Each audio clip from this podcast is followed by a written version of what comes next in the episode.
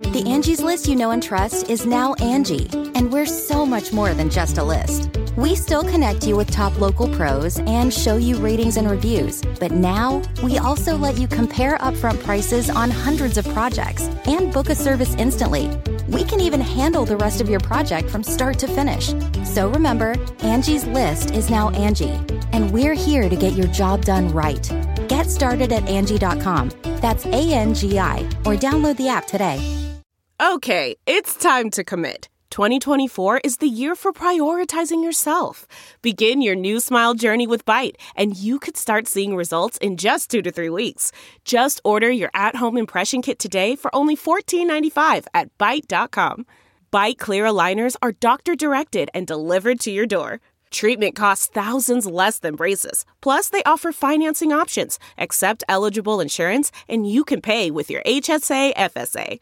Get 80% off your impression kit when you use code WONDERY at Byte.com. That's B-Y-T-E dot com. Start your confidence journey today with Byte.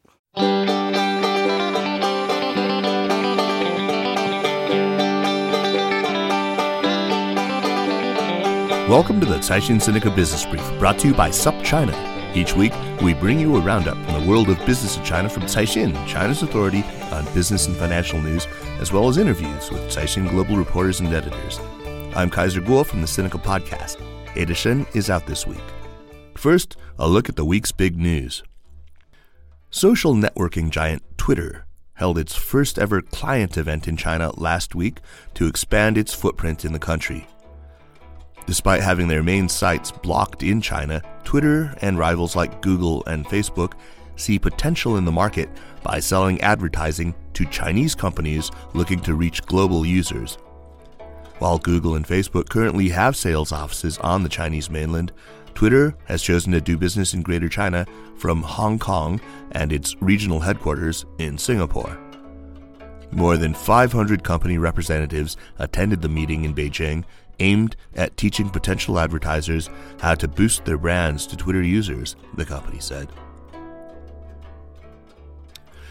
A resurgent and refocused Baidu was the big winner among China's top internet companies in the first quarter of the year, while an overinflated Weibo moved to the bottom of investors' lists as its red hot growth showed signs of cooling. Baidu, operator of China's leading search engine, saw its profit nearly quadruple in the first three months of the year as the company bounced back from a difficult two years. That marked the best performance among Baidu, e commerce giants Alibaba Group and JD.com, and social networking leaders Tencent and Weibo. At the other end of the spectrum, Weibo, China's equivalent of Twitter, emerged as the clear loser in the latest earnings season. The company's profit merely doubled in the first three months of the year, marking a major slowdown from the more than six fold rise of a year earlier. Of course, Baidu's big bounce after earnings disappeared pretty quickly when at the end of the week they announced that Qi Lu, the company's COO, Chief Operating Officer, who was hired just a year ago and was leading Baidu's AI charge, will be stepping down from day to day leadership because he won't be able to work in China full time due to personal and family reasons. Baidu's stock price plummeted on that news and some resulting downgrades. China launched its first privately developed rocket last week, the latest step in the country's ambitious space exploration program. The launch marks the first time a non state Chinese rocket has successfully entered orbit. The Chongqing Liangjiang Star rocket, developed by One Space Technology, a Beijing based private firm, is powered by a solid fuel engine, and the craft can place a 220 pound load into orbit. The company expects 10 missions for carrier rockets in 2019. Around 62% of Chinese use ride hailing platforms, compared with 23% in the US and 29% in Germany, a new report showed. Chinese consumers' readiness to adopt technology has helped make the country the world's largest ride hailing market, which has grown fourfold over the last three years, according to Bain and Company. Part of that explosive growth is due to the popularity of mobile payments. Consumers in China make 60 times as many mobile payments as their counterparts in the US. Although China's ride hailing industry has grown increasingly saturated, with Didi Chuxing controlling more than 80% of the market, the consultancy believes others have an opportunity to come in. An education official seen tucking into an endangered animal in viral photos last year has been sentenced to 10 years in prison for unrelated corruption charges. Li Ning gained minor infamy when photos surfaced showing him preparing to feast on a pangolin at a banquet. The pangolin, also known as a scaly anteater, is the world's most trafficked mammal, but Li's recent sentencing was unrelated to the meal. Li was arrested in 2016 for allegedly taking $600,000 from six publishers to recommend their textbooks to schools from 2011 to 2013 when he headed the curriculum and textbook unit under a regional education department. He was found guilty of corruption by a Guangxi court last week. Is freedom worth more than $45 a day? Chinese courts don't think so. The country's top judicial authorities have raised the amount of compensation given to people who are wrongly imprisoned, but the amount still falls short of what legal experts argue is adequate. Courts at all levels are now required to pay 285 yuan, or $45 per day, for those unjustly imprisoned, an increase of 26 yuan per day. The amount is based on the average daily wage for urban workers in China's non private sector. Last year, workers in this sector earned an average of just over 74,000 yuan annually, or 285 yuan a day, according to China's National Bureau of Statistics. But the paltry amount has long been criticized by legal professionals and is seen as being too little to deter miscarriages of justice, mostly by police.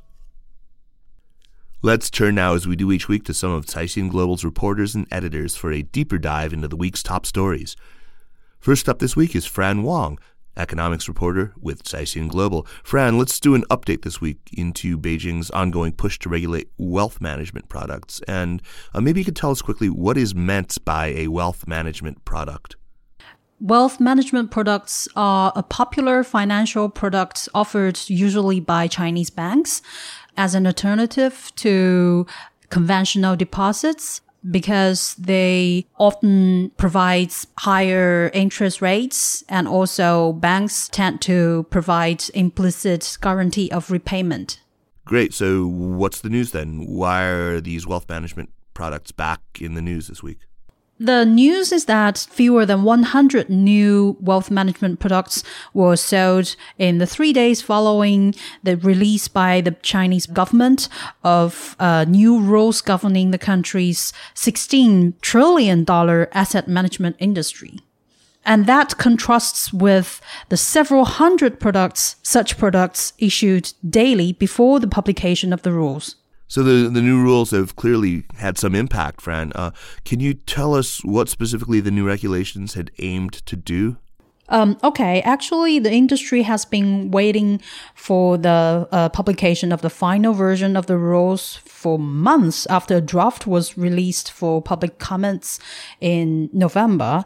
And uh, on April the 27th, the People's Bank of China, the China Banking and Insurance Regulatory Commission, and the China Securities Regulatory Commission jointly uh, published the final version of the guidelines, and the rules are aimed at breaking an implicit guarantee of repayment that has fueled risk taking and built a culture of complacency and expectation of being bailed out among investors. They are also aimed at reining in the expansion of the shadow banking system, so they're prohibiting these implicit guarantees on returns, which makes sense. Uh, uh, but but does this make these products safer, or uh, do they, in a sense, become even more risky in the absence of guaranteed re- returns? For investors, yes, but they're not necessarily making the products more risky. Well, I think the rules intends to prepare investors to get ready mentally to take on the losses on their investment instead of always expecting bailout by banks. So ultimately, it's implicit guarantee payment by the government. And is this then one piece of a broader effort to regulate the financial services industry in China? Uh, and what's the, the bigger context? Um, what, what are they ultimately aiming at doing? It is part of the government's broader campaign to bring down the leverage ratio of the financial industry as well as the debt level of the economy. Well, thanks very much, Fran, and we will be talking to you again soon, I hope. Next up is Doug Young, managing editor of Caixin Global. Doug, you've got a couple of stories for us this week. Uh, let's start with Lenovo. They've been in the news quite a bit in recent days. What's up with them? Yeah, the, the, the woes never seem to end for Lenovo. Uh, the the company is doing miserably in terms of their their business. But then on on top of all that, now they've apparently been branded a traitor. This was a big story in the news. Um, it really sort of shows how the, the, the, trade tensions are, are getting a little rough in China. And also it reflects the fact that China does tend to politicize everything, uh, you know, including business.